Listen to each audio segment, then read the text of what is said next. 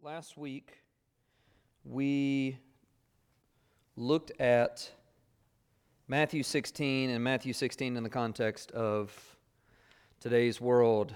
Who do people say that I am? And then who do you say that I am?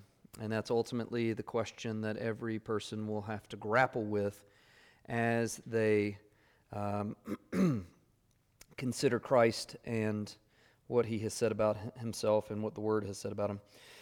Then we traced uh, the history of thought just very briefly, and um, at the point of being overly simplistic and reductionistic, we traced the past uh, 400 years or so uh, history of thought, just so that we could understand how, one, how do we get here today, and how, how, do we get to the point where a man is identifying as woman and everybody's saying you're right? Uh, how do we get here?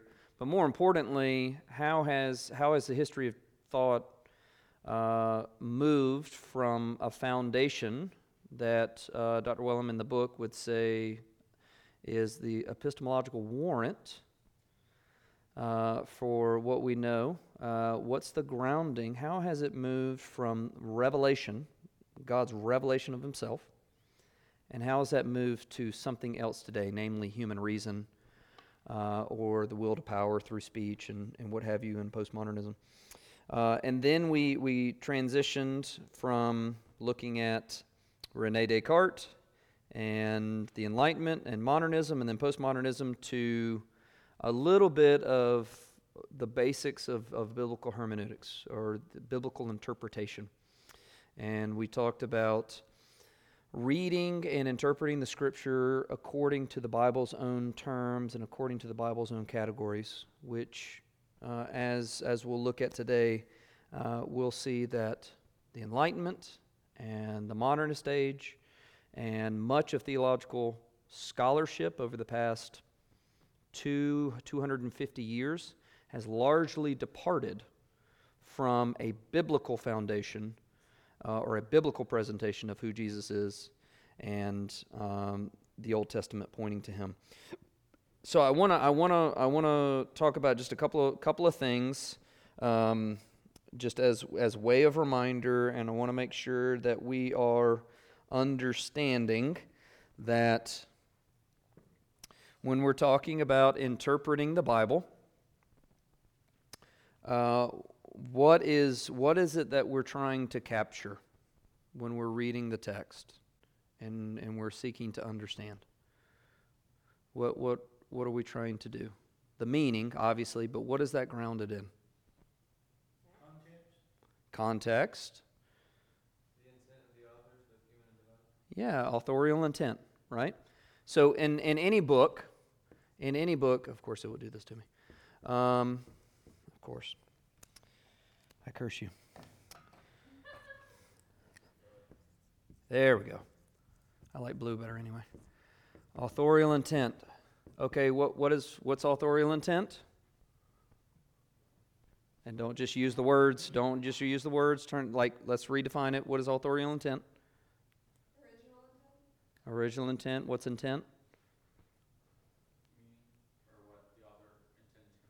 Yeah, what the person writing whatever you're reading, what, what they mean, what they've purposed, and what they're writing and how they're writing it. Right? So, authorial intent is exceptionally important. Uh, postmodernism will say that meaning is not grounded in authorial intent. Postmodernism will teach you that, that meaning is primarily grounded in how the reader responds to the text. So you give the text meaning. There is not meaning in the text itself. Uh, and that's largely because they reject a big A author.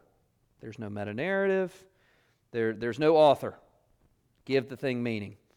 Uh, okay, now, Dakota, you mentioned two aspects of, of uh, Scripture. As it relates to Scripture and authorial intent, it's important for us to understand the authorial intent of who? So the human author and the divine author. We talked about okay, how do we how do we understand the divine author's intent? And that's partly in and through the human author, right? The human author and the divine author in Scripture, if Scripture is inerrant, it's without error, if it's infallible, if it's God's very word, his revelation of himself, these aren't going to be in conflict. But one of the ways, one of the primary ways in which we understand divine authorial intent in Scripture is understanding it at the canonical level or the whole Bible level of interpretation. And so it is very, very important uh, what, Paul, uh, what Moses meant regarding marriage in Genesis 2.24. A man shall leave his wife, or leave his mother and father and hold fast to his wife, and they'll become one flesh. Uh, it's very important what Moses means by that. Ultimately, he's laying a foundation for the institution of human marriage that's to continue for until the new creation, right? That's prior to sin. And we understand it in light of Moses' context. But it's also really important if we're going to try and capture the, the divine author's intended meaning in marriage to read marriage in light of Genesis to Revelation. And that grounds our unity in the scriptures, right? Because there's one divine author, even though there are dozens of human authors, there's one divine author behind it all. And he's writing a unified canon that's all pointing to Christ. And that's why we can do what we talked about last week biblical theology, or understanding the storyline of Scripture uh, and then working out theological conclusions. So it's important when Moses says about marriage in Genesis 2:24, but then it's also really important for us to understand what the prophets are talking about as it relates to marriage. Because the prophets talk about marriage, but they cast Yahweh as the as the husband and Israel as an unfaithful bride. And so we could say, oh, okay, well, that's kind of like an analogy of sorts. Well, but then the Lord Himself talks about it, talks about giving Israel a decree of divorce, uh, threatening to divorce her. Uh, but then Jesus comes along, and John the Baptist talks about Jesus in light of the bridegroom language. And he's come for his bride. And then all of a sudden, Paul is talking about, yeah, Genesis 2.24, and they shall become one flesh. The, this mystery is great, but it's actually referring to Christ and the church. So Paul's saying, yeah, grounded in Genesis 2:24, the ultimate meaning behind that, the grand meaning to which it points, is ultimately Christ and the church. Not because Moses necessarily knew, yeah, Jesus and his relation, his covenant relationship with the new covenant church, but primarily because it was pointing in that direction beyond just a human relationship between a covenant partner husband and a covenant partner wife. And so then all of a sudden we see marriage supper of the Lamb in the book of Revelation. And we talk about the consummation uh, of the new creation, and it's cast in light of a wedding. Like there's more to it. So ultimately, marriage doesn't find its fulfillment in any of our relationships with our spouses. And that's why Jesus can say to the Sadducees, who, who give him the example of the woman who had seven husbands and they were all brothers because they kept dying, whose whose husband will she be in heaven? And they didn't, or in the resurrection, because they denied the resurrection. Jesus will tell them, like, don't, it, it's clear that you don't know the scriptures. Uh, because there's no marriage in heaven. Why? Because marriage will have, will have found its fulfillment in the new creation, Christ and the church. So, all that, all that to say, again, we can understand the divine in, intentions of the author, the divine author's intentions in any particular text through the human author, but when we zoom out, that gives us the best lens by which we can see what the Lord is intending when he's talking in Genesis 3:15 of a promised son who will crush the head of the serpent. Does that make sense? Okay. So, with authorial intent, uh, we're reading it according to the purposes of the person writing or persons writing, whatever story, right? But then we uh, also talked about um, a very, very important part of biblical interpretation is understanding the what of a particular text. Like this, this was, it would be what many biblical scholars would be like. This is kind of the, this is the primary identifier in in biblical interpretation of any particular text is trying to understand the what of the text. Um, it starts with a G. We talked about not doing allegorical interpretation unless it's allegory. Why do we why do we interpret allegory allegorically? That's, the, that's how it's supposed to be interpreted because that's, that's the genre. The genre of, of the text. And so we can read words. Jake, Kevin Vanhoozer, postmodern guys talk about words being locution. And we can see the intended effect of speech, but the way in which someone says something is really important to understanding and capturing meaning. So when uh, I say um, something like, Did you see the sunset? Or did you see the sunrise this morning? Do I mean by that statement that the sun rotates around the earth? And in every morning we can see the sun rising as the earth is stationary, and we're the center of the universe, of the galaxy, and the sun is rotating around us, and it literally rises and goes around in a circle, right? No. Why? That's metaphorical speech, right? That's metaphor to describe something, something that's, at, that's, that's happening in reality. So I don't mean that the sun is literally rising and rotating around us, but simply describing a natural phenomenon in human language. And, and if you were to say, you know that the sun doesn't rotate around the earth, right? If I said, like, hey, did you go to the beach and see the sunrise? Would you be, would you be interpreting me according to the intentions of the author and according to the genre of literary devices I was using? No, of course not. I'd be like, you idiot. Why are you interpreting me literalistically? I just meant, did you see the sun? Like when we could first see the light, uh, the beginning of any day. So, genre, we don't read Genesis the same way that we re- read Romans. We don't read Romans the same way that we read the Psalms or the Proverbs.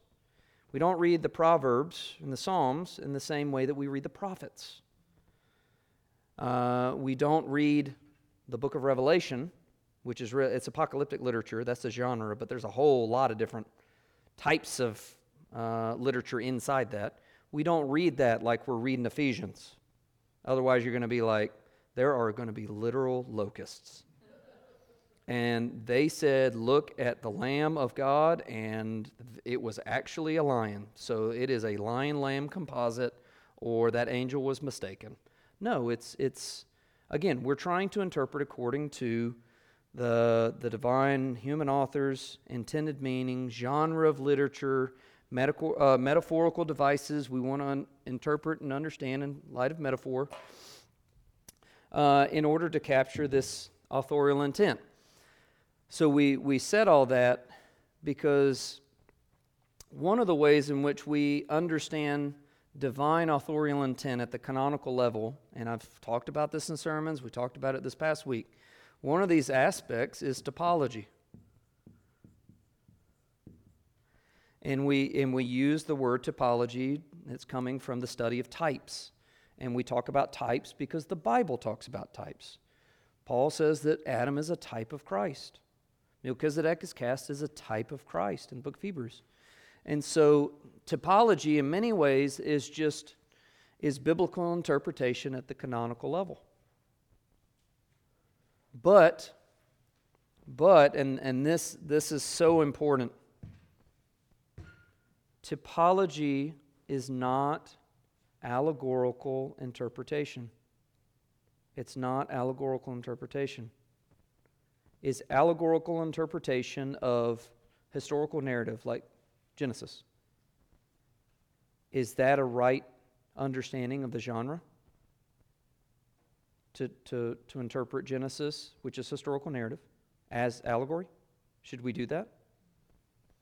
Because when we do that and you read the book of Joshua, that's when you get Rahab's scarlet cord, and that's Jesus and the cross, right? And we get laughed at, and rightfully so, right? So we understand John Bunyan's Pilgrim's Progress, which is allegory, and we interpret it allegorical, allegorically. Why? Because John Bunyan intended it that way. Right? Typology is not that. Allegory is not grounded in the text, it's giving a spiritual meaning, a heavenly meaning that's not at all tied to the text. That actually reflects more of postmodern hermeneutics. That's, given the, that's giving the text meaning. That's you not trying to capture the person who or persons who are writing it. So we don't want to do that as we're thinking about Jesus. So like in, across the storyline. So I say all these things because we're going to spend a lot of time this evening talking about the storyline of Scripture and understanding Christ in it. But Jesus isn't under every rock. Okay, and for us to to treat him as, you know, every every rock, every bush, every every little thing is is a Jesus that's misunderstanding. That's misunderstanding typology. That's misunderstanding prophecy and promise fulfillment. And that's misunderstanding that when the New Testament talks about Old Testament promises and God's promises in the Old Testament, finding us yes and amen in Christ, it's talking about as an entire package coming over pointing to Jesus. Not every rock in every verse, there's a Jesus underneath it if you lift it up. Does that make sense? Again, we don't want to be postmodern in our thinking. We don't want to give meaning to the text that's not there. Otherwise, we're giving it meaning that God has not. We don't want to distort it. This, oftentimes, people start with good intentions and distorting it, and then that's how you get heresy. So, typology, uh, I'm pretty sure we talked about the four rules um, of typology. It's uh, grounded in the what? It's grounded in the text of Scripture. right? And there's there's uh, does it happen? Does a type happen one time and that's it, or is there repetition? There's repetition, and that's how we can that's how we can know. Okay, I'm not just making this up. Marriage is across the canon. I'm not adding. Paul's not adding to that in Ephesians five. He's not saying, "Oh, you know that's one flesh." That's kind of like Christ in the church. He's not giving. No, the meaning's there. It's been in. It's. He's just unveiling it for us in Christ. What else? Is it just a flat line across the storyline? Right, there's escalation, right? And and who is it always escalating to? Jesus. Jesus is Jesus Christ is always what we call the antitype, the fulfillment of the type. And then last thing, a type can be what? People, place, a noun, event. Let's let's get examples of this. People. What, what's what's one biblical type? Adam. What kind of what's a place? What's a what's an example of a place that is presented as a type? Eden. Eden. That's right. What about an event? Right, like Exodus. Exodus. Because that, yeah, event. So, yeah, but I mean, you're right. Uh, the Exodus event, that's a type of Christ. Uh, we talked about it this past Sunday. The flood. Noah's flood, that's, that's a type. Peter says that's a type. Um, and then uh, person, place, event, or thing, thing being like Passover lamb, non person. Um, Right, okay, yeah. Uh, so this would be text, which is grounded in actual history. It's not just, um, it's not a theological history that's been made up. It's, a, it's actually grounded in real events, and we just have God's interpretation of it. Okay. Um, what are the three horizons that we talked about in any given text that we're reading? we want to interpret it in light of what? Yeah, close, close or textual. What's the next one? What's the close or textual context? Right. Like the grammatical, historical, Isaiah 49 in, in Isaiah. Yeah. What's the next one? What's that? Continual. Continual or epochal? What's, uh, what's that? When in that, like, age, epoch? What's the best way of understanding that particular epoch? Another word starts with a C. No, that's the last interpretation. So, covenantal, right? So, another way of understanding epoch, because you're like, okay, well, how do you define an epoch? What covenant? So, what covenant is, I, is Isaiah writing in the context of? Well, he's writing in light of the Adamic or creation covenant, Abraham or Noah and Abraham, Israelite or Mosaic, Old Covenant, but also Davidic. Right? He's writing on the other side of God making promises to David. So he's expecting a Davidic son, which is why he's talking about in Isaiah 11, like the shoot of Jesse, a new David. Uh, and then obviously in the Old in the New Testament, it would be um, the New Covenant context. So, but then there's distinctions between like reading Matthew and reading the book of Revelation. So, what's the last context? Zoom out all the way. Complete or canonical. That's right. Yep. Okay. Um, so, two, two, two points uh, for today that's going to kind of guide our, our talking today and into next week, and then the week after that, and then the week after that, and then every week that I ever teach here, we will be talking about these two different aspects of biblical interpretation that I did not talk about last week. And the first is that uh, we need to understand the redemptive storyline, which is the, the story of Scripture from Genesis to Revelation, finding its fulfillment in Jesus, Jesus being the hero. We need to understand that the progression of the biblical covenants forms the backbone of the biblical storyline.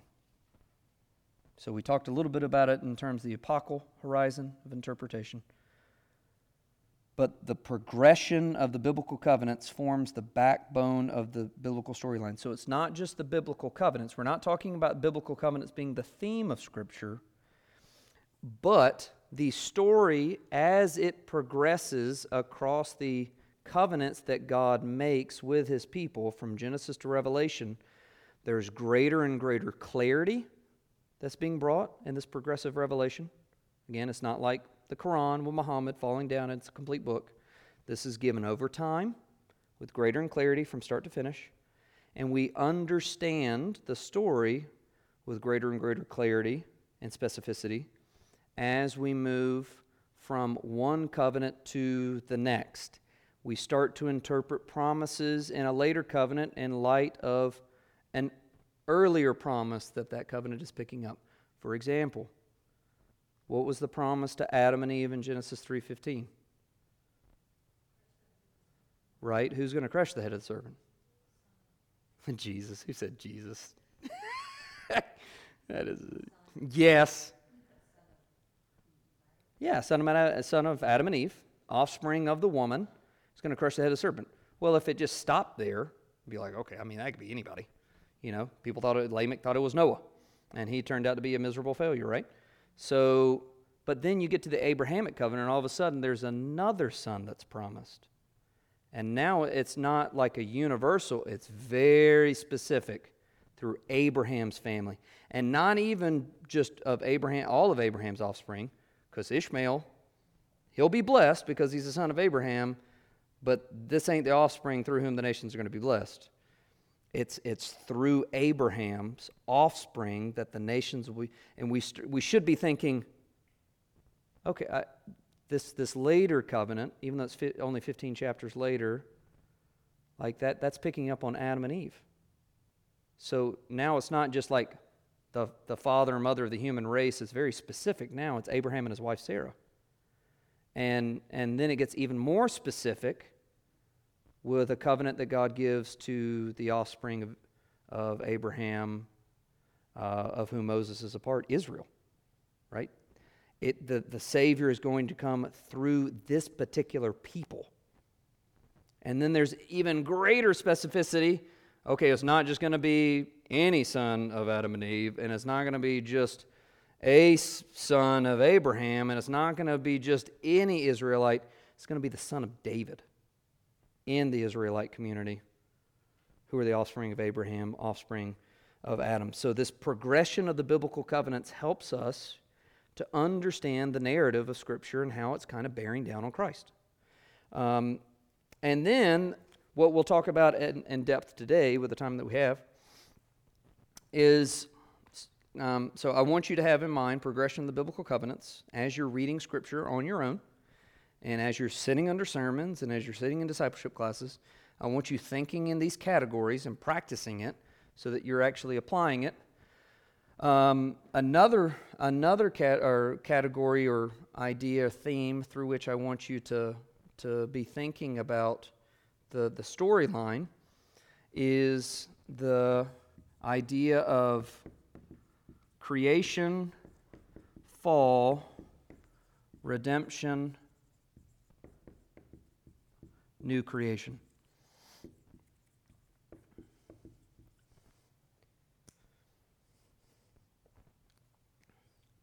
Creation, fall, redemption, new creation.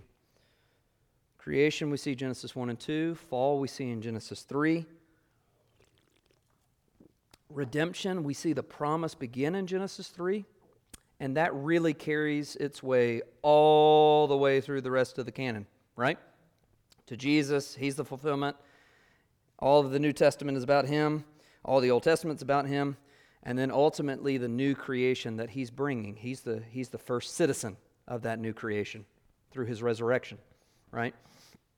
And in Christ, we have been made new creations because we've been spiritually raised with Christ. We're no longer slaves to sin.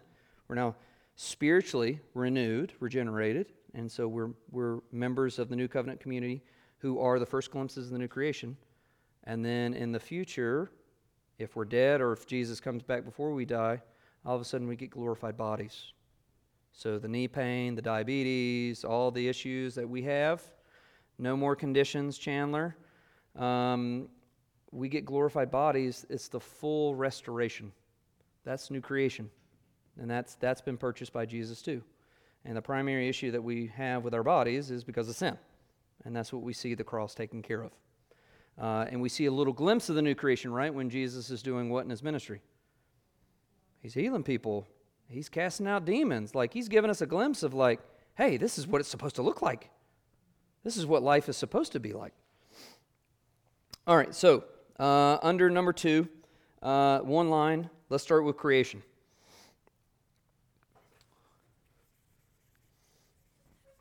And we'll just kind of go through each of these. So now you know what two, three, four, and 5 are creation, fall, redemption, new creation. And let's just kind of walk through the storyline of Scripture.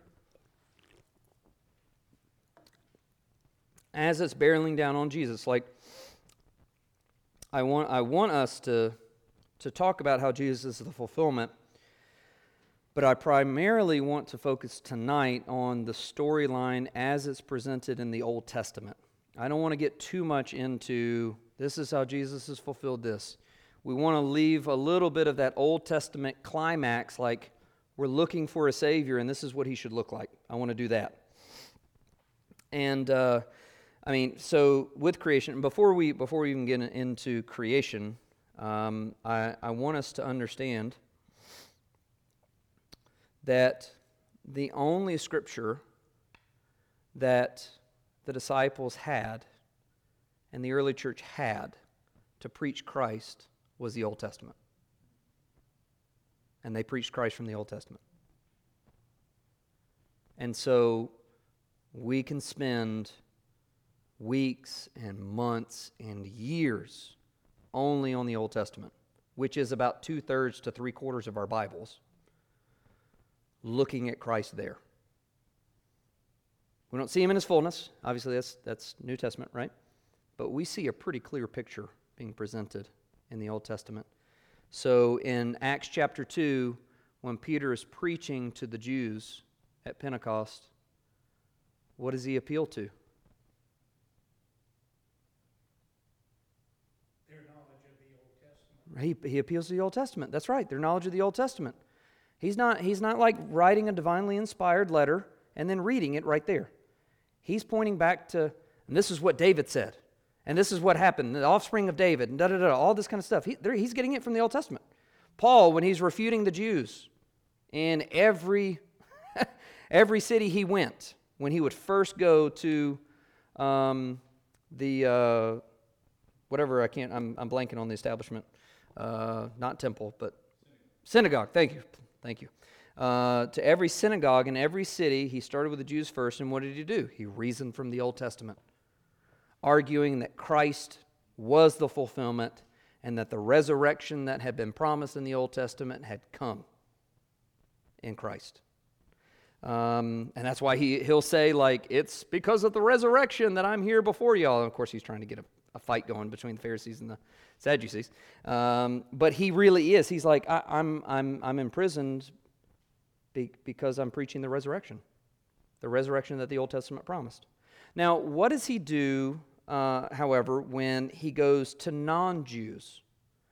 Um, he turns to the Gentiles in Acts 17. What, is, what does he do there? Like at the Areopagus, Mars Hill, what does he appeal to? Because they don't have any basis for like Old Testament. They don't know anything about Joel. They don't know anything about David. I mean, these Athenians are like pagan as pagan goes. And they've just got multiple gods. What does he appeal to? The unknown God. Yes. Who does he say that he is? in Acts 17? Yeah. So, so he appeals to the Gentiles who don't know God. He ultimately appeals to God as the God who created everything. Hey, this God that's unknown that you worship, I'm here to tell you, He's the creator of everything. So, Paul, when he's preaching to the Gentiles, doesn't start with the Old Testament per se, but you better believe he starts with Genesis 1 and 2. Because, I mean, that's what everybody has in common, right? Like, we're all, we're all here as a result of creation. So, he starts with Genesis 1 and 2. And so, what we need to do is we need to start with our Old Testaments, and we need to start with creation. And so, in creation, uh, what I want you to see is uh, first and foremost, Genesis 1 and 2, God is clearly, clearly revealed and cast as the Creator.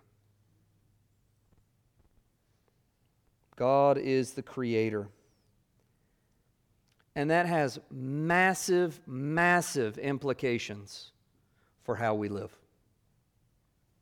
I mean, you better believe, like, how is, I mean, you know, I don't mean to spoil the ending, but like Drew's going to preach through Job, but how is God going to respond to Job and all his miserable comforters?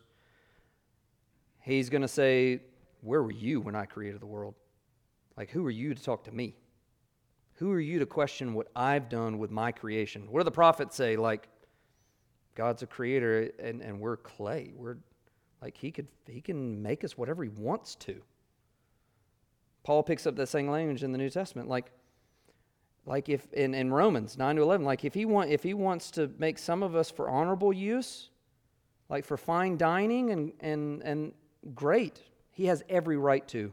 And if he wants to fashion some of us into like toilets, like he has every right to do so. Why? God is the creator. So that has massive, massive implications for understanding Adam and mankind and what Jesus is going to do. So, God as creator is absolutely foundational. And so, what we understand with God as creator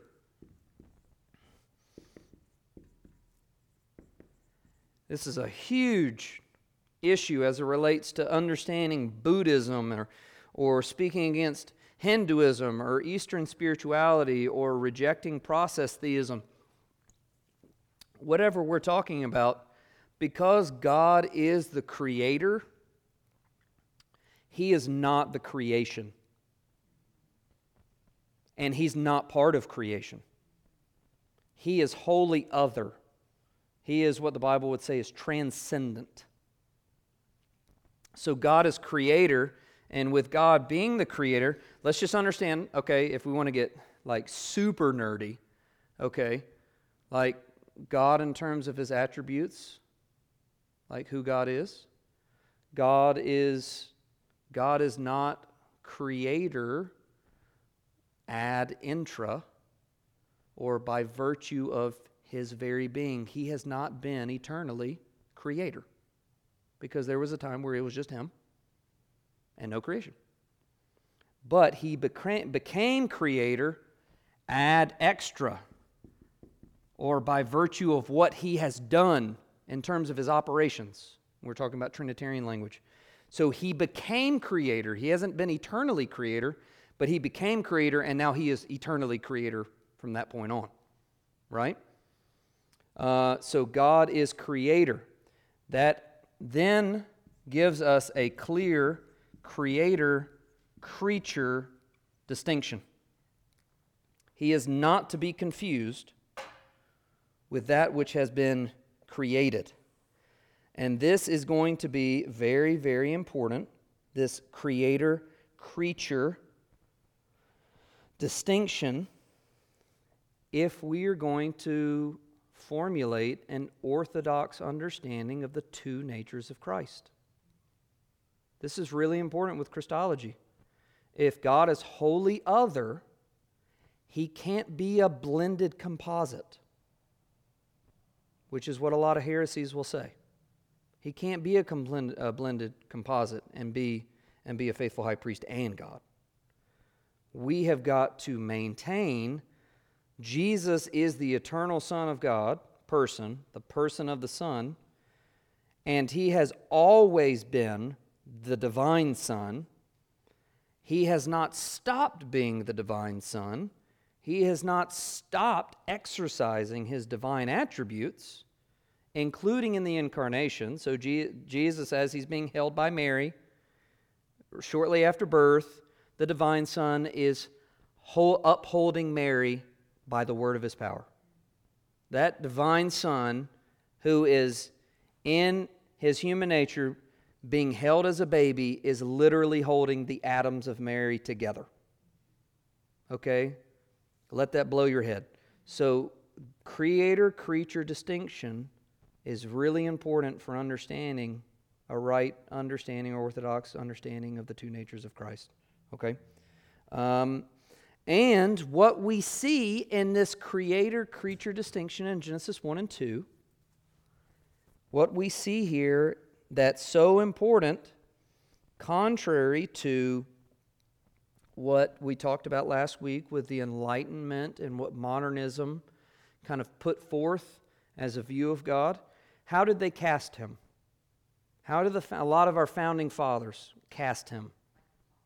Like a clockmaker, he is a deistic view of God. Like he's detached, he's definitely transcendent.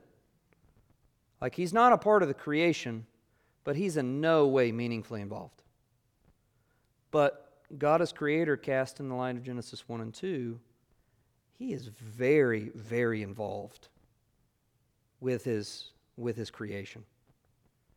He is creating people in his image and he is giving them covenant commands. Um, and so that's contra like deism and liberal liberal uh, theology as relates to, to Christ. We see 2 3. Uh, we see in creation, Genesis 1 and 2, man as the image bearer of God.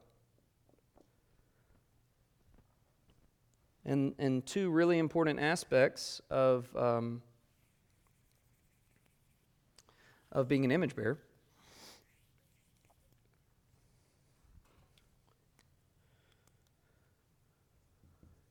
There's, there's lots of debate. What, what, is, what does image of God mean? Well, it means that like you have rationality.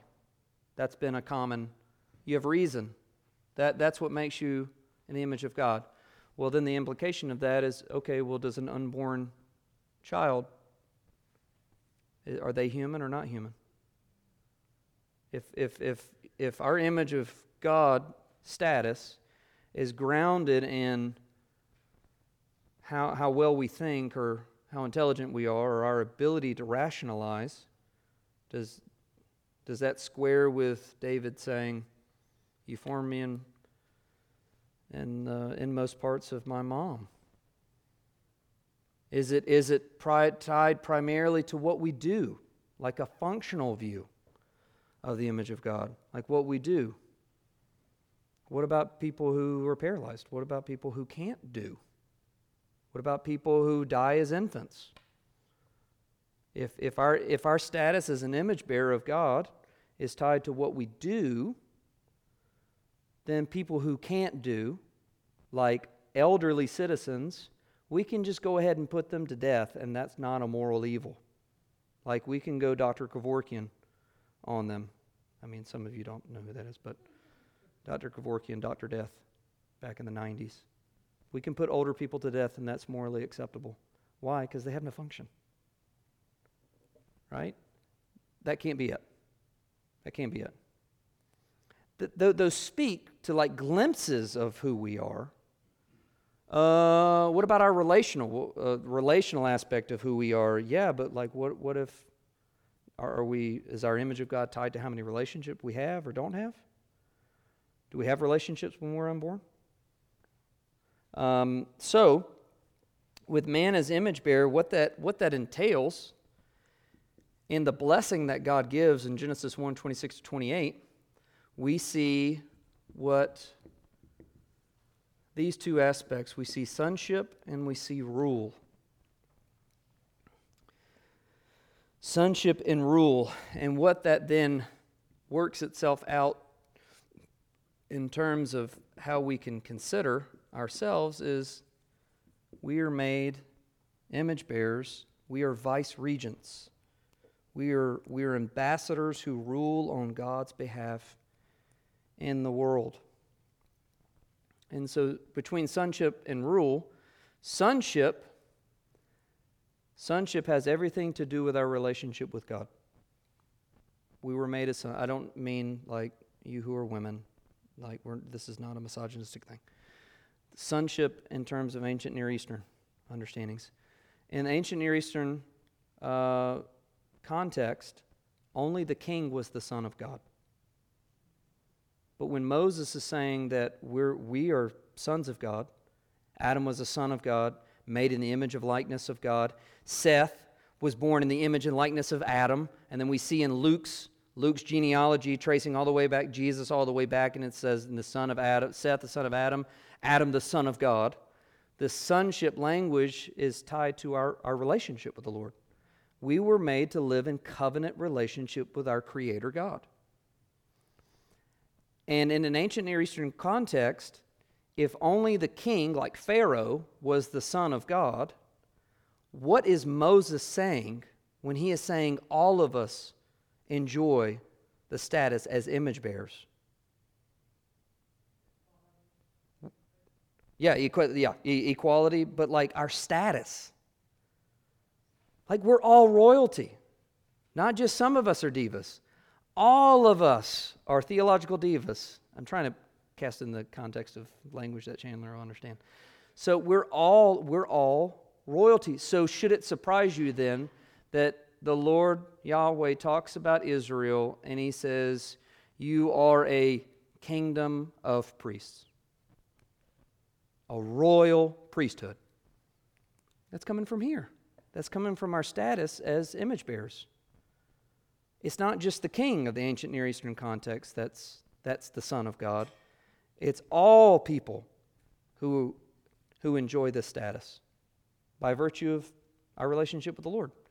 And then, in terms of rule, exercise dominion. Be fruitful, multiply, spread my image all over the place, just like ancient Near Eastern kings would do. They put statues everywhere and say, This belongs to me, just so you know.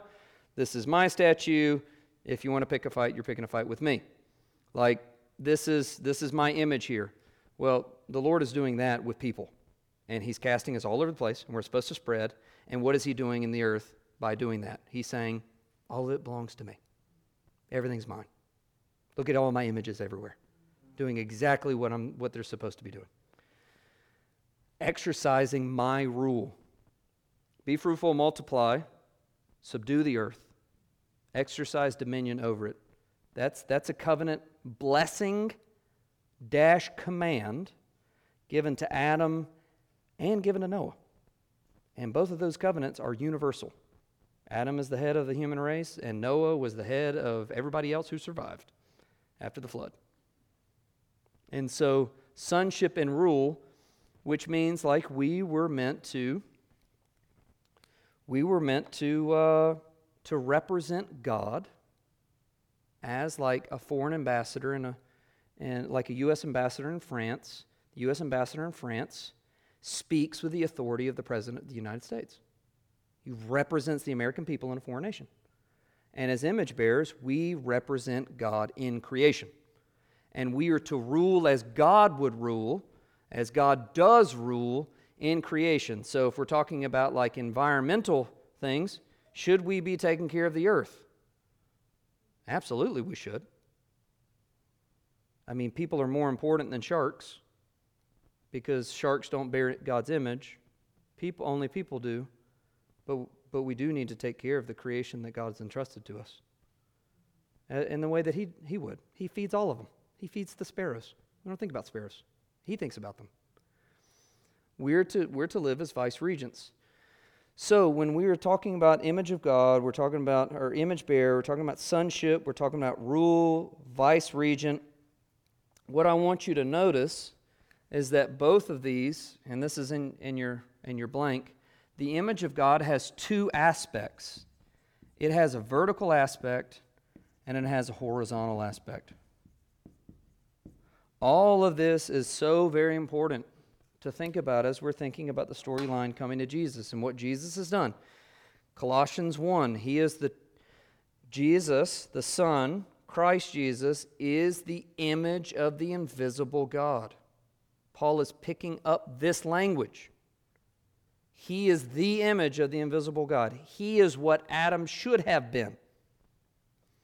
So, what does that mean in the way that he related to God, in his vertical relationship as an image bearer, and how he related to horizontally to creation and other creation, uh, other image bearers? So, when we think about what is the great, what are the two greatest commandments? Love God and love your neighbor. If you do those things, you fulfill what? You fulfill the law. Did love God and love neighbor start in the Gospels? Did love God, love your neighbor start in the Old Covenant? Didn't start in the Old Covenant. Where did it start? Being an image bearer. You were made to love God, love your neighbor.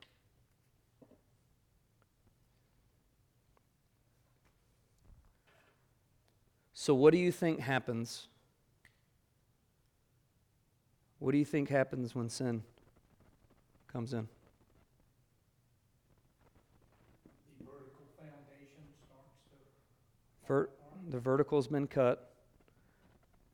And what about horizontal? Do people live with each other the way that they should? No. Right? So sin has affected every aspect of who we are as image bearers. Hadn't destroyed it. We haven't lost God's image. It has been tarnished. It has been corrupted. It's been polluted. And it's been polluted in the, in the fact that we don't relate to God as we ought to. And we don't relate to others as we should. And we don't relate to creation as well either. That's why, I like, people don't care about destroying creation if it means earning a buck. They don't care about flooding on James Island if it means that they can make millions of dollars. I won't be here. Those people have to deal with it. I'll get my check. Right? Like, that's sin. That's sin at the, at the, at the very base level, basic level. Image of God, failing to love your covenant God, failing to love other image bearers. And so, um, what we're going to what we're going to do with creation over the weeks is we're going to trace we're going to trace um, Adamic or Adam Adam typology. Uh, and so, when we look at creation and we see Adam. How is Adam functioning?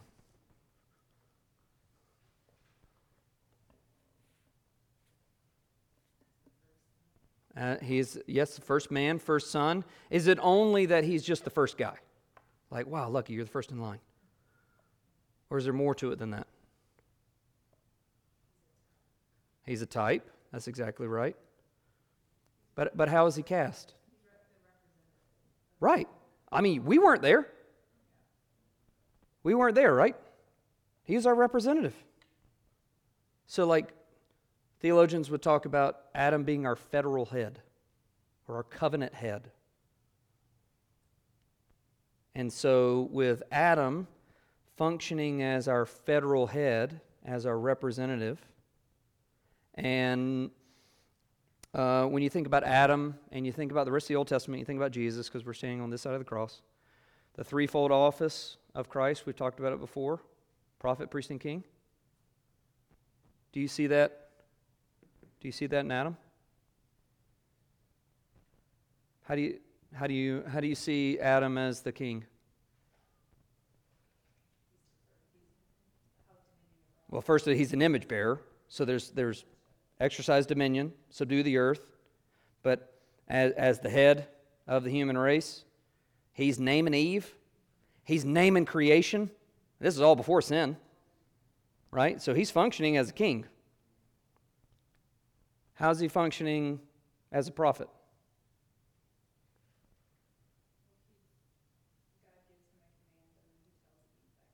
Right. Yes. Yeah, I mean, there's no evidence in, in, in the text, Genesis 1 and 2, that, that God is talking to Eve directly and giving her commands. That's why Paul will say, Eve was deceived, but Adam transgressed. Adam disobeyed. Eve was deceived. Why? She didn't know better. But Adam willfully disobeyed because he knew the command and he didn't obey. So he was, he was he, gave, he did speak a word to Eve, we know, because she was like, hey, we're not even supposed to touch it. We don't know if Adam didn't do a great job or she didn't do a good job listening. This is all prior to sin, so I don't want to speculate. Uh, but we see a prophetic nature. He's giving, he is proclaiming God's word to God's people. And a priestly function. What do the priests do? Right. Mediating God's presence, right? Like you can't you can't enjoy God's presence without a priest. And so, did Adam enjoy God's presence in the garden? Absolutely, he did. Absolutely did. And so you see Adam functioning. Again, we're not like, wow, he's like Melchizedek. You know, we're not, we're not looking at it like that. We're looking at what does the text say? How is it building and across the storyline? And okay, there are some shadowy ways in which these things are pointing to Jesus, helping us to understand the work that Jesus did. Because if we're going to understand Adam as a type, we've got to understand what Adam did and who he is, right? So again, federal, not doesn't start with a T. Federal headship.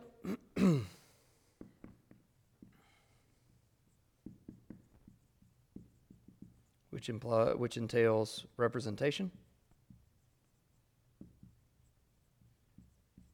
Right? Um, prophet, priest, king.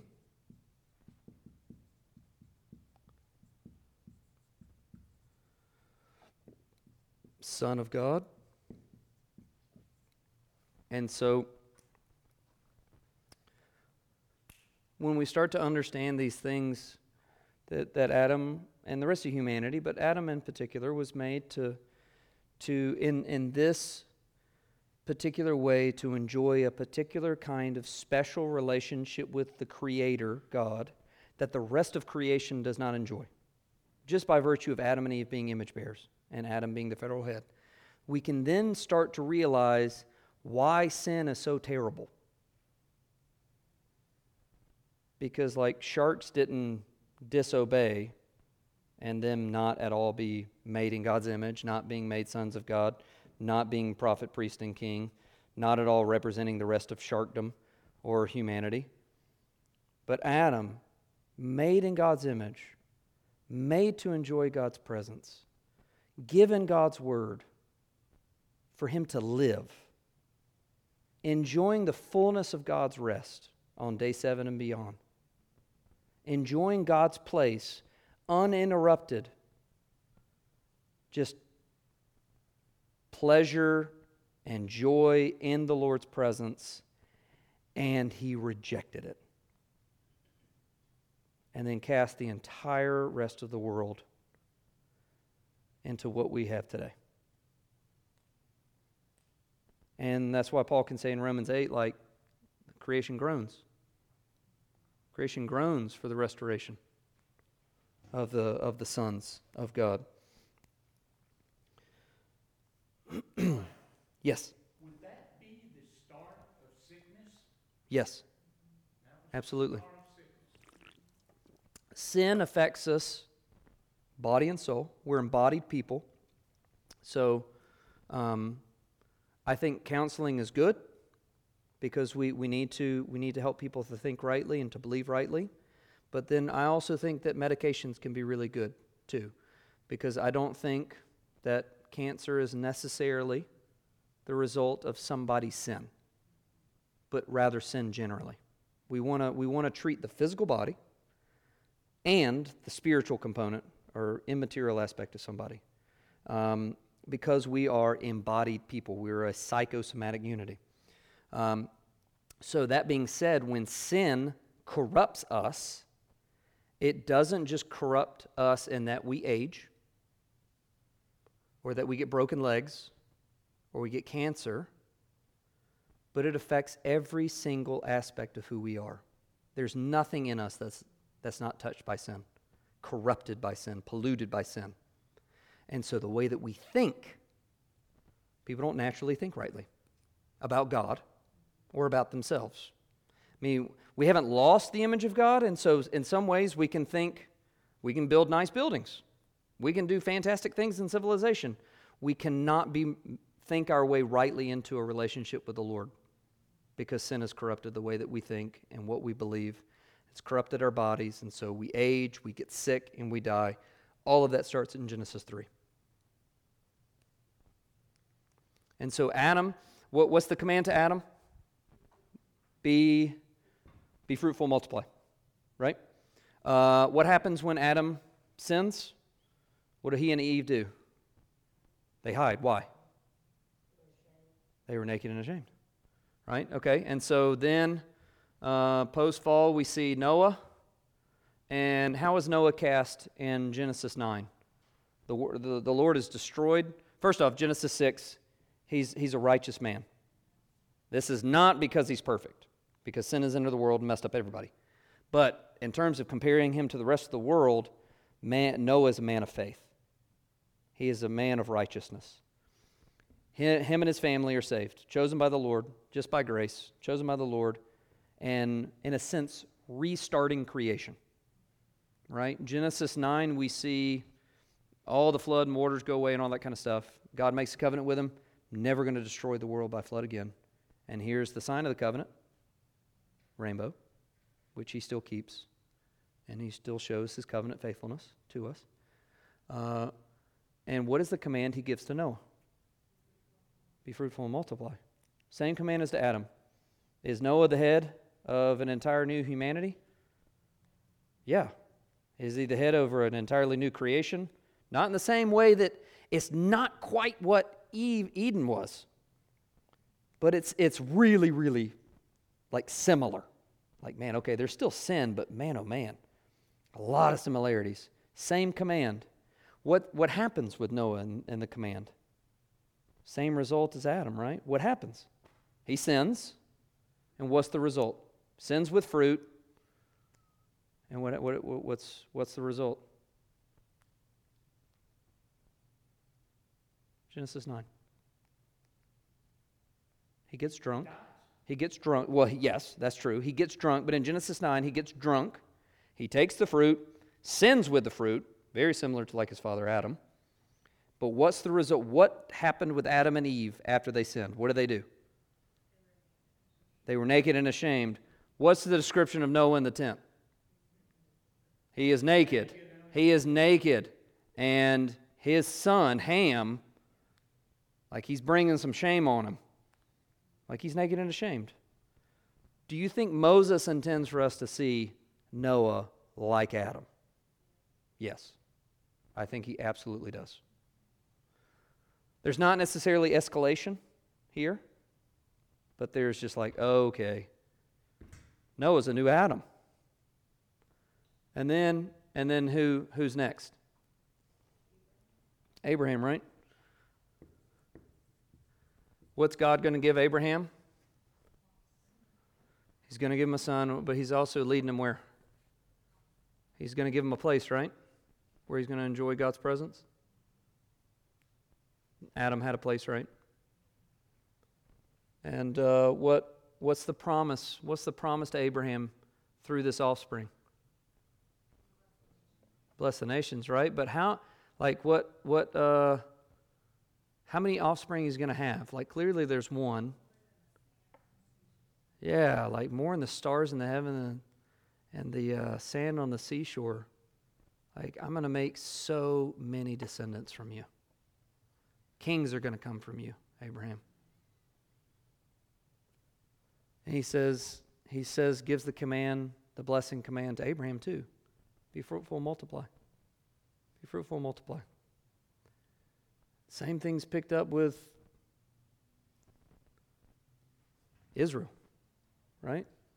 Who is who does Israel or who does God say Israel is when he tells Moses, tell Pharaoh, let my blank go my people, but he says, I will kill your firstborn. Let my, let my firstborn go. Let my son go. Let Israel go.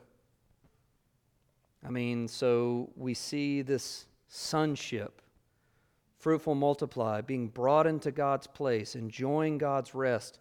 Israel, eventually we see it with David. What does David provide the people of Israel that no judge before them could really ever provide with like totality? What did David give them from their enemies? Relief, He gave them rest. He, he, he, he conquered all of God's enemies. And, and during David's reign, like the people enjoyed rest. And that extends into Solomon. Like that's meant to point back, right? So this this typology, like again, this is biblical interpretation at the canonical level. We're zooming out and saying, what did God intend in Genesis 1 and 2? And wow, this guy looks a lot like that guy from Genesis 2. But the problem is is that they're all all complete failures, right? They're all sinners. They all fail to achieve God's standard. And what is what is God's standard in in the uh, garden? What is what is the law? It's God himself. God's the standard. Is that something that any any man can attain? No. Only God can save. So then we start to see Genesis 15 that, that Drew has outlined, that I've outlined before in sermons. And we see Yahweh walking through the, the, the chopped up beasts and that covenant ceremony. And all of a sudden, we start to see a glimpse. Okay, that is the result of sin. These carcasses cut in half. But Abraham's not walking through the middle of them. God is, God is walking through. It's actually it's a smoking pot and a torch, which was the Lord, right, to Israel. He was a flame and a, and a mist.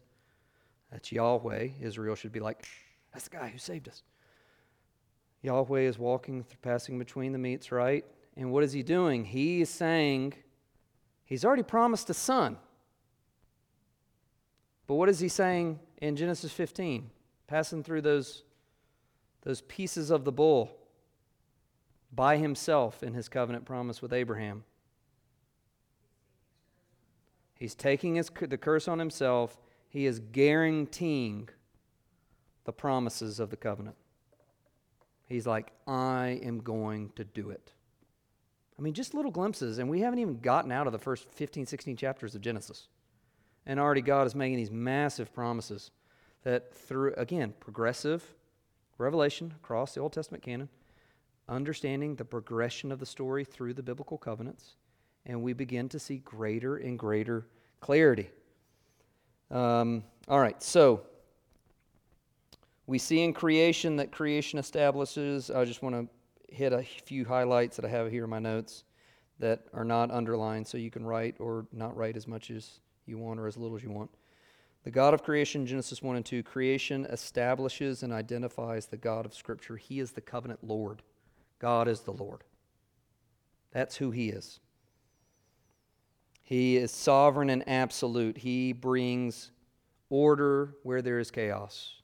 He speaks and things come out of nothing into existence. He is the covenant Lord. So he's not just a clockmaker up there zapping with his finger. He is, he is transcendent, yes, creator creature distinction, but he is immanent. He is near to his people. He is exhaustively sovereign, but he is in the garden with Adam, giving him commands, and Adam is enjoying his presence. God is personal and he is moral.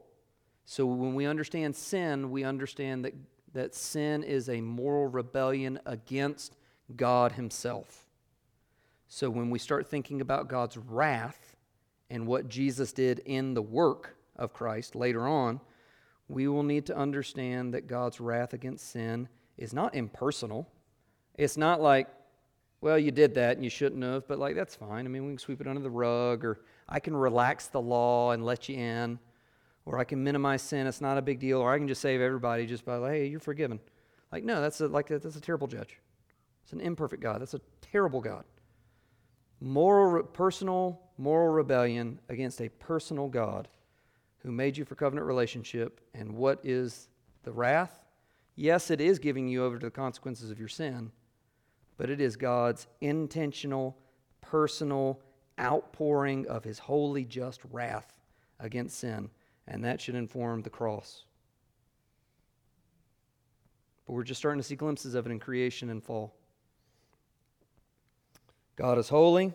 Something has to die in the garden for him to cover Adam and Eve. So we're already starting to see substitution. We're already starting to see the result. The, yeah, Adam and Eve died when they sinned. They didn't physically die, they didn't die physically immediately. But what happened to them? They got booted out of God's presence, right? That's the fall. Genesis 3 they're naked, ashamed after sin. They have dishonored God, they have wronged Him, they have morally rebelled. And so, what are they? What happens to them in, the, in, in terms of the garden? Do they enjoy Eden anymore? They lose it. Guys, wake up. Y'all gotta, y'all gotta. Y'all know this stuff. This is Genesis 3. Come on. What does he do to Adam and Eve? Titus. He kicks them out of the garden. That's exactly right. What does he warn Israel? If you don't repent, hundreds and hundreds and hundreds of years of warning through the prophets, obey the covenant, return to the covenant, be faithful to the covenant that I made with you, or I will do what? I will vomit you out of the land or the land will vomit you out, I'll kick you out of the land. And so, what is Israel in exile is very similar to Adam in exile, right? And then we start to understand oh, what did God do with us? Were we living in exile apart from Christ? Yeah, we were. But He's bringing us back. He's taking us back to the promised land. But it's not, it's not in the Middle East. It's something far better than that. It's a new creation. That's what we're going to enjoy pretty soon if we don't if we hold fast, if we don't give up. That's what he's going to return us to. What Eden better than what Eden was. And we're going to enjoy that forever. Why? Because we have a new Adam who is faithful and obedient, and he represents us. And rather than us dying, he died in our place. All right, so Genesis 3, we see the fall. And we start to see the beginnings of some Adam typology. We see divine judgment. We see death enter into the world after the fall.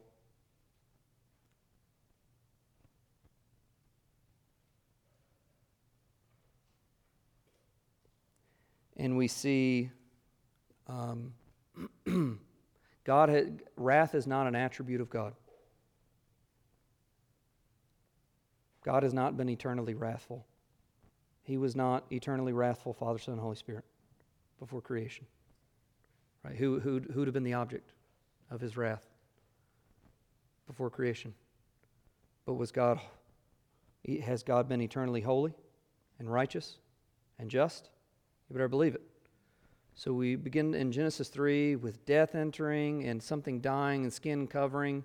We start to see, really for the first time, an expression of God's just nature, his holy nature. And we begin to see glimpses of wrath after the fall. We see judgment. We see it certainly see it in the in the flood, right? As an expression of his moral rejection of sin. And so, like throughout the at, throughout the uh, rest of the Old Testament, ultimately the issue that is that is should be the question behind every story with God's people. And and that story is how can a holy God live with a sinful people? It's often called the problem of forgiveness. How can he live with us? Throughout the Old Testament, that's the issue. How can he live with us? We are moral rebels, covenant partners who were disobedient, broken the covenant. How are we to live with a perfectly righteous, holy God?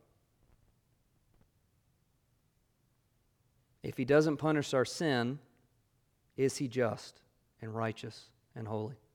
No, he's not. But if he punishes us and crushes us as his holy, just righteousness, uh, righteous character and nature demands, how are we going to live with him? And that's the problem of forgiveness that Paul addresses in Romans 3. In Christ, God is both just and the justifier of the one who trusts in Jesus Christ. Because Jesus is our propitiation. Do we know that term? Propitiation? What does it mean? We know it, but we can't quite wrap our mind around it. You're so close, Titus. Substitutionary atonement. Uh, yes. That does what? That takes the place. Yeah? There you go. You're getting really close to it. Satisfies the demands.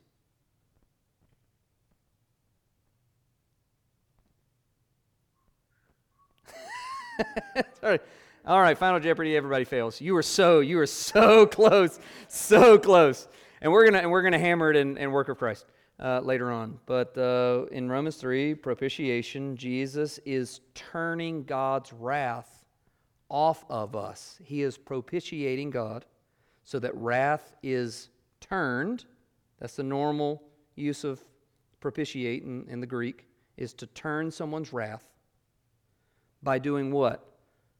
By covering sin taking away sin as our substitute.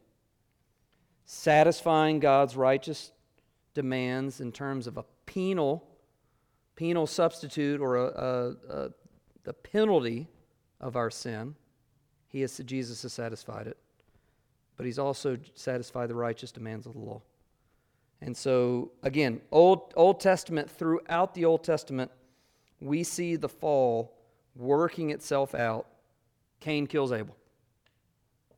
Lamech kills a man, marries two, two women. We already see murder, sexual immorality, all kinds of stuff, and we're one chapter in after sin.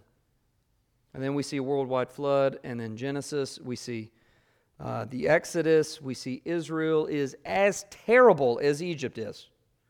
They are even worse than the nations around them. How in the world is God going to keep his promise to bring a son through these people that is going to satisfy his, his very character, his righteous standards, but who is also going to allow somehow these awful, I mean, God awful people to live with him. How does Israel how is Israel able to enjoy it initially while they're in the land? How are they able to enjoy God's presence? Sacrifices. The temple, tabernacle, the tent of meeting, the priesthood. Why? If you're going to have a relationship with the Lord, the sovereign Lord and Creator, your sin has to be dealt with. What does your sin demand? In that, in that day that you eat of the fruit, you will surely die. Death has to occur. I'm pretty sure I stated it this past Sunday in preaching in Leviticus. I think it was Leviticus 17 that life is in the blood. Life is in the blood. And in the sacrifice, that life is, is extinguished. And that blood covers you. And you now have life. So I can live with you because something other than you is dying for you. And so that sacrifice, which we still we see Genesis 3, something died to give them skins to be covered. And then we see Adam and Eve offering sacrifices, people offering sacrifices, Abraham. And then there's the Levitical sacrificial system to, to give a really, really specific picture of what life with God demands. And that is if I'm going to live with a sinful people, sin's got to be dealt with. And we see it in the Passover. And the author of Hebrews is going to, like, well, first off, John the Baptist is going to tell us when he sees Jesus, Behold, the Lamb of God who takes away the sins of the world. And what, what else? Levitical sacrificial system, high priesthood. We then start to understand Jesus' work in, in light of these structures that are given in the Old Covenant, right? That's the author of Hebrews. He's like, you need to understand the nature of the atonement and, term, and the extent of the atonement and the high priesthood of Christ in light of the Old Covenant. That's how you need to understand it. And it's all there in the Old Testament. These guys are just doing biblical theology and coming to theological conclusions. All right, so we see this we see this moving and then we see redemption. We'll start redemption and we'll pick it up next week. All right, we see redemption and this is what happens in the Old Testament. The picture that we have here is we have um, human history, storyline of Scripture. You've got creation, you've got the fall. And throughout the Old Testament time, biblical authors and prophets are talking about uh, this future day, this day of salvation. And so this is, from this point on, like this is Old Testament times, right? And this is what we would consider the present age. And this is this is from the perspective of the Old Testament. Old Testament authors, Old Testament writers. Again, we have a better perspective because we're on this side of the cross. But this is how they're seeing salvation history. This is how they're casting it. There's creation, then there's fall, then there's this present age, and what do what does Israel begin to anticipate with the Davidic king and the prophets talking about a future what? Or future who? to come. King. Messiah, future king, all these. And when that guy comes, boom, we're going to have, woo, new creation. We're going to have like glorification. We're going to see judgment against sin. We're going to I mean, we're going to we're going to see And we're gonna have those Romans running. that, that, that's exactly right. That is exactly right. We're going to see, yeah, we're going to have salvation. There's going to be a new Exodus. Oh my goodness, when this guy comes. But, but, but, we, we've already said it. We've already said it. Genesis 15. And then, in, and then into the prophets. What does the Lord start to say? I mean, the, the people show themselves to be miserable saviors. Like they could not find their way out of a wet paper bag of sin. Right? There's no way that these people are going to save themselves. So, what does the Lord say? He's like, I, am I'm going to come and save my people. So, in the Old Testament, we start to see who will save God's people. And Yahweh says, I will. I will save my people. But how do you balance the offspring of the, of the woman will crush the head of the serpent? Abraham, through your, through your offspring, all the nations are going to be blessed. Hey, David, I'm going to give you a son, and he's going to rule forever. Hey, Isaiah, this coming servant of the Lord, he's going to be the king. And then people are going to call him Everlasting Father, King of Kings. Hey, Daniel, there's coming this guy. He's the Son of Man. He's going to approach the Ancient of Days. And the Ancient of Days is going to give him a kingdom. And this Son of Man will defeat sin and death, and he'll give the kingdom to his people. And Isaiah is like, hey, the servant of the Lord, he's going to be crushed for your sin. He's going to be born, and he's going to be Israel. And he's going to save Israel from their sins. He's not going to just save Israel, he's going to be a light to the nations. But there's not going to be anything special about him in terms of his appearance. He's going to be a man of sorrows. He's going to be well acquainted with grief. And it's going to be the Lord's good pleasure to crush him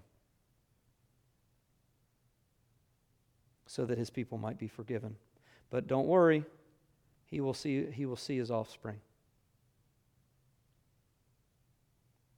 How do you make that work?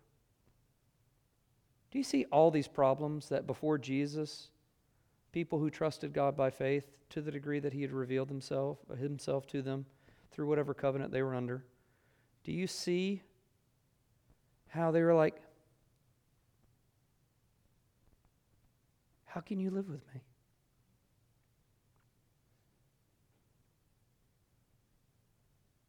How are you going to come and save me?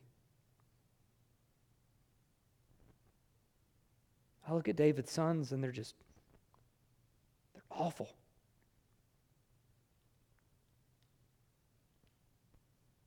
I'm not even in the land. I'm in Babylon. Are you going to keep your promises? And the prophets and the Old Testament authors, they look at this and they see they see one event where Yahweh and he's he's he's considered father here. But then there's this then there's, there's this king. There's there's this king. He's a son of David. He's he's considered God's son in 2 Samuel 7. He's a son and and he's going to be the he's going to be the uh, the Jesse shoot or the the shoot from a Jesse stump the Davidic dynasty will look like they're dead. And I'm going to bring a shoot out of what is dead. And he's going to be a king. And he's going to bring the full forgiveness of sins.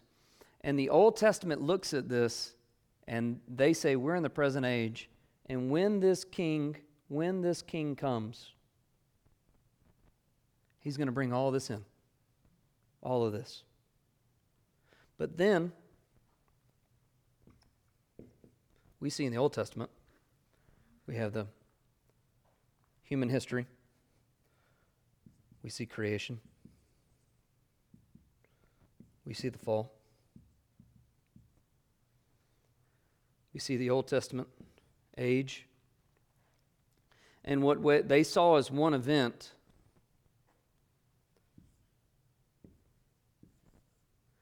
we now see as two events.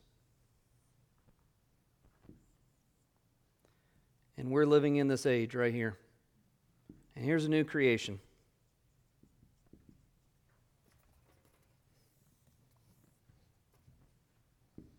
Man, new Exodus, resurrection of the dead, like, man, no more death, no more sickness. Salvation will have come in its fullness.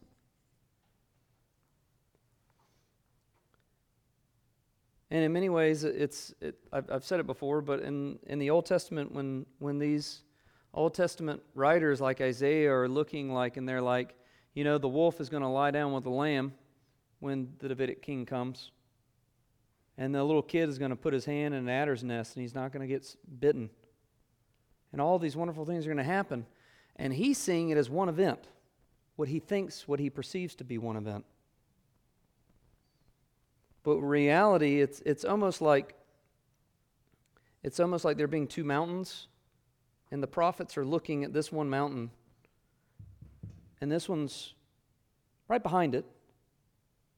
Same shape, same height. And what they perceive to be one event, because they only see this one, Christ comes, and we see it's two events. We see the first event, he's got to deal with our main problem. If we're going to have this, sin has to be dealt with. And then we live in this present age. So called the last days. We've been living in it for a couple thousand years now.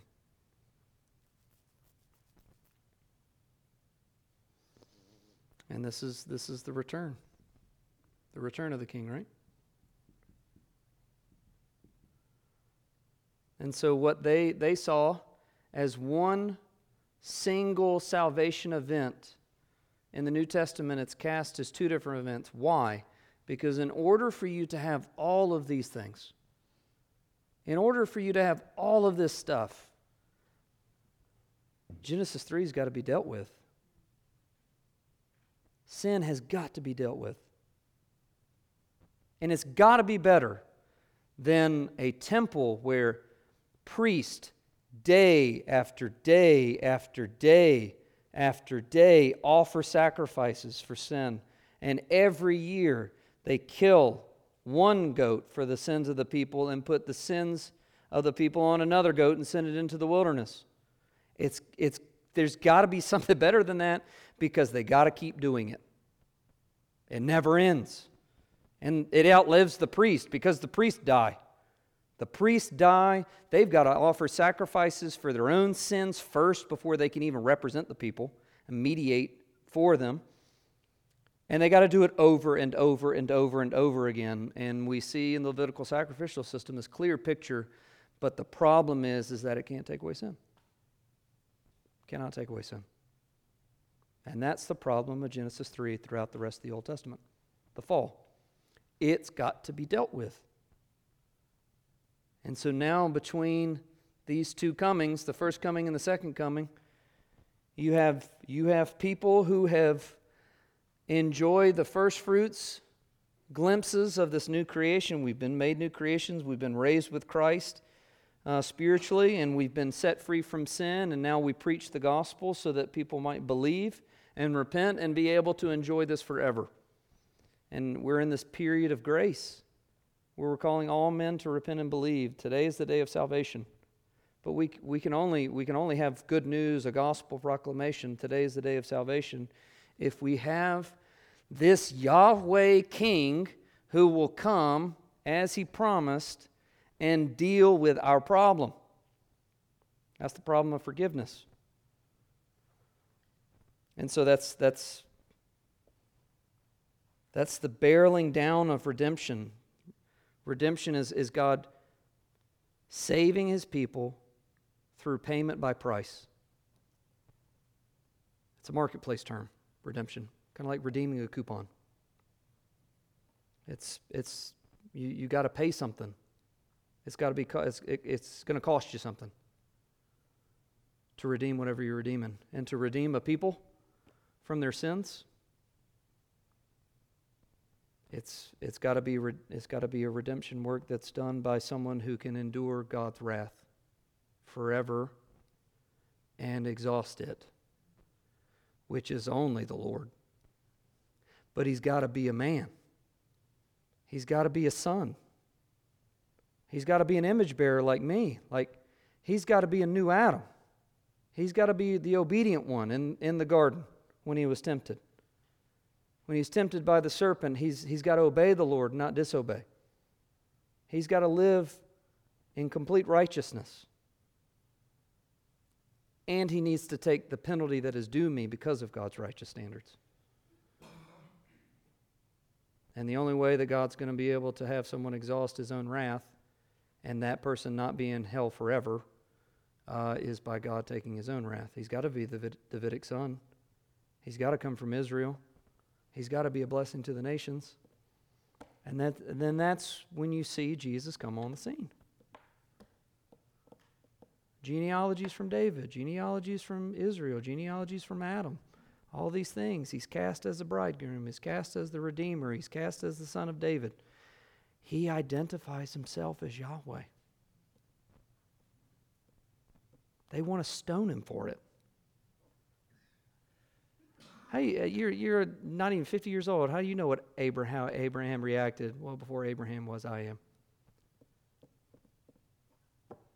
And that's really the picture of the Old Testament up, up into the cross. And this is just obviously a snapshot from our end. This is, this is the cross.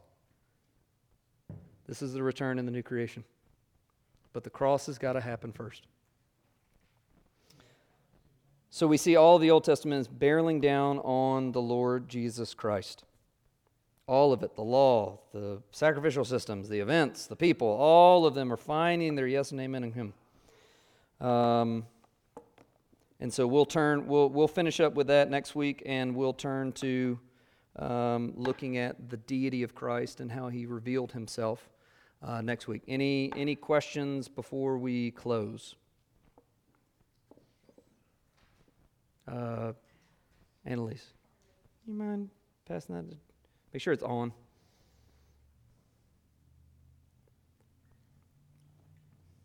Yes, Chandler. Yeah, yeah, as long as it's green.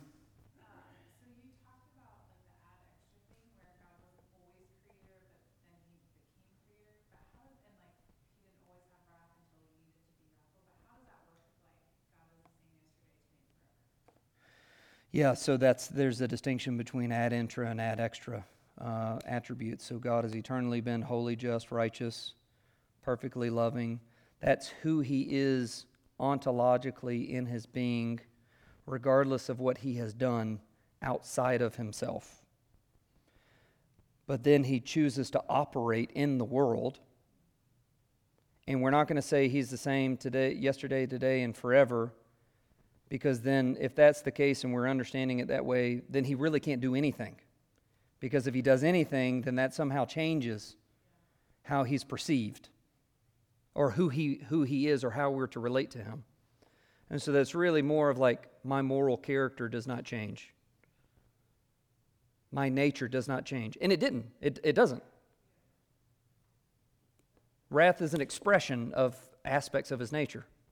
I mean, really, wrath is expre- a perfect expression of all of his all of his attributes and all of his nature. He's perfectly loving and pouring out wrath, just like he's perfectly just and pouring out wrath, perfectly holy, all those things. Hopefully that answers your question. Any question? Any other questions before I pray? Okay, let's pray.